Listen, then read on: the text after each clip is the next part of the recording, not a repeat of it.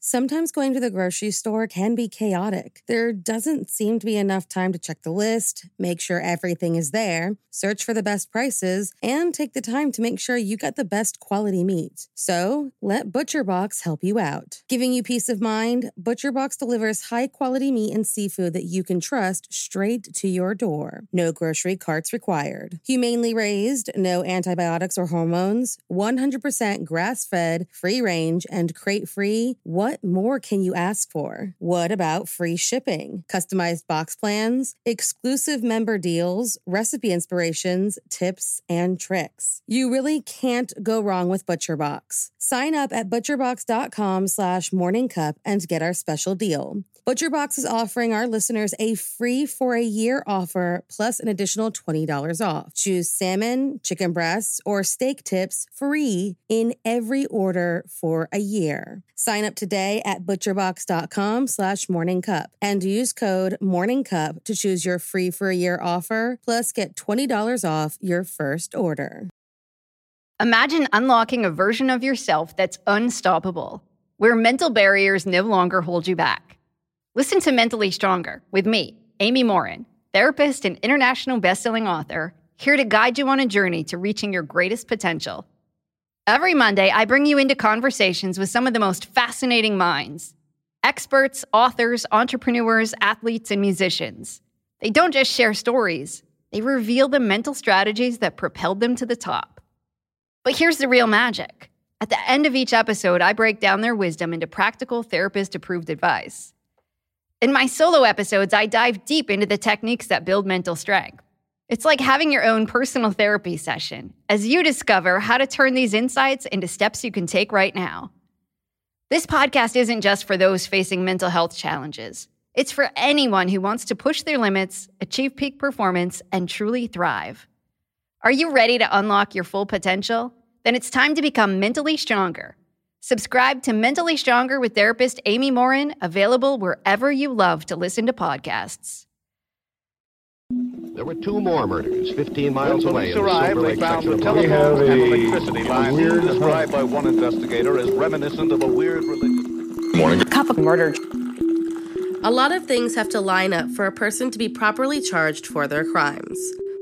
On October 1st, 2012, a young girl disappeared from in front of her home in Powys, Wales. And despite not having a critical piece of evidence, a man was charged for her murder. So, if you like your coffee hot but your bones chilled, sit back and start your day with a morning cup of murder. April Sue Lynn Jones, a five year old girl with cerebral palsy from Powys, Wales, disappeared on October 1st, 2012, after a seven year old playmate saw her willingly get into a vehicle near her home. The town acted almost immediately. While the police worked with the witness, volunteers organized search parties, and one of the officers made the unprecedented decision to instigate a child rescue alert, something unheard of at the time, but later proved to be extremely helpful.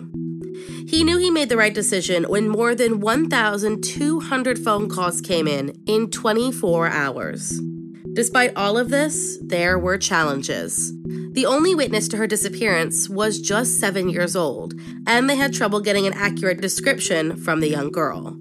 And that incredible volunteer turnout left many away from their homes when police came knocking to ask questions.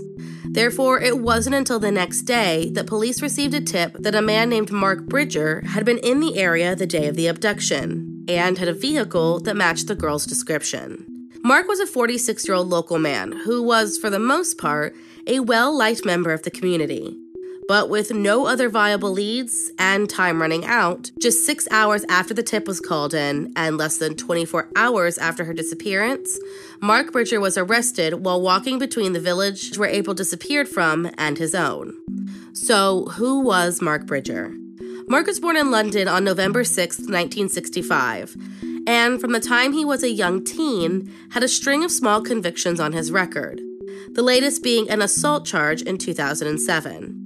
He liked to spin an elaborate web of lies that included a well decorated career in the military, but in reality, he had six children by four different women and various jobs like hotel porter, firefighter, lifeguard, mechanic, and welder. And behind closed doors, the harmless odd jobs man was an alcoholic who had an obsession with child pornography, rape, and murder. And with his arrest came a new bit of information. He knew the family. Mark Bridger began dating a woman named Elaine Griffiths in 1996. Elaine had a sister, Karen, who began dating a man named Paul Jones, April's father. Mark and Elaine dated for eight years and had gotten to know Paul and his teenage daughters pretty well even after his relationship with Karen had ended.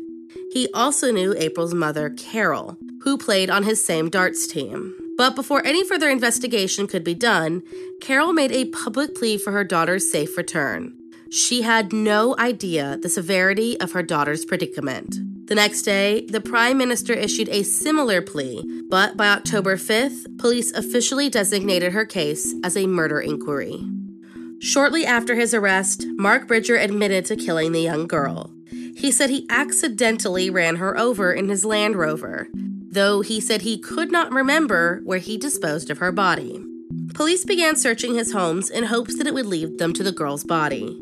What it led to was a treasure trove of graphic, pornographic images, some including April's teenaged half sisters, and eight of April herself. Later, blood was found splattered around the picturesque cottage and connected to April Jones. Her family was then informed of the tragic new development, and Mark Bridger was officially charged with the murder on October 6th.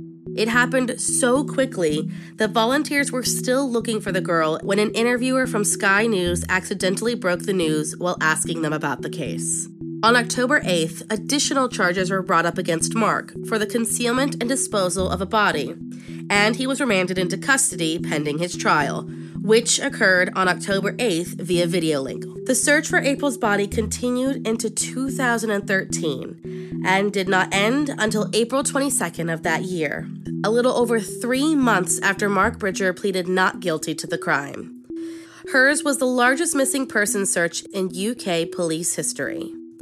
During his trial, which began on April 29, 2013, a forensic expert told the court that fragments of human bones consistent with a young child were found in the fireplace of Mark's cottage. This, in connection with the blood splatters, made it abundantly clear that April was murdered within his home. But Mark stuck to his accidental car accident story and insisted he was too drunk to remember what he did with the body. It was also revealed that, in addition to the pornographic images on his computer, there were photos of Holly Wells and Jessica Chapman, both victims of murderer Ian Kevin Huntley, Caroline Dickinson, a 13 year old girl murdered in France in 1996, Jessica Lunsford, a nine year old murdered in Florida in 2005, and Ezra Akus, a six year old Turkish girl murdered in 2001. This proved that, in addition to being a pedophile, he was a man obsessed with child murders. As the images flashed on the screens, it became clear that Mark was getting pleasure from viewing them. So the appalled jurors asked if he could be turned around and forced not to look. The judge obliged. When asked why he had photos of the young girls on his computer, including a violent rape scene from a movie, he claimed he wanted to learn how his daughter would develop and that he had written to porn companies abroad to complain about the images, so he had to save them as evidence. No one believed him, and on March 30th, 2013, Mark Bridger was found guilty of abduction, murder, and perverting the course of justice. After the verdict, Mark confessed to the prison chaplain that he disposed of April's body in the Afon Dulas that flowed behind his home. Despite the massive search, April's body has never been found. In November of 2013, April's parents campaigned to have search online engines modify their systems and block the results that produce child abuse images. There is also a campaign called April's Law that would force all sexual predators to remain on the registry for the rest of their lives. Thank you for joining me in my morning cup of murder. Please join me again tomorrow to hear what terrible thing happened on October 2nd. Don't forget to rate and subscribe and let me know how you like it. If you want to help support the podcast, there's always Patreon or just sharing it with your true crime obsessed friends. And remember, stay safe.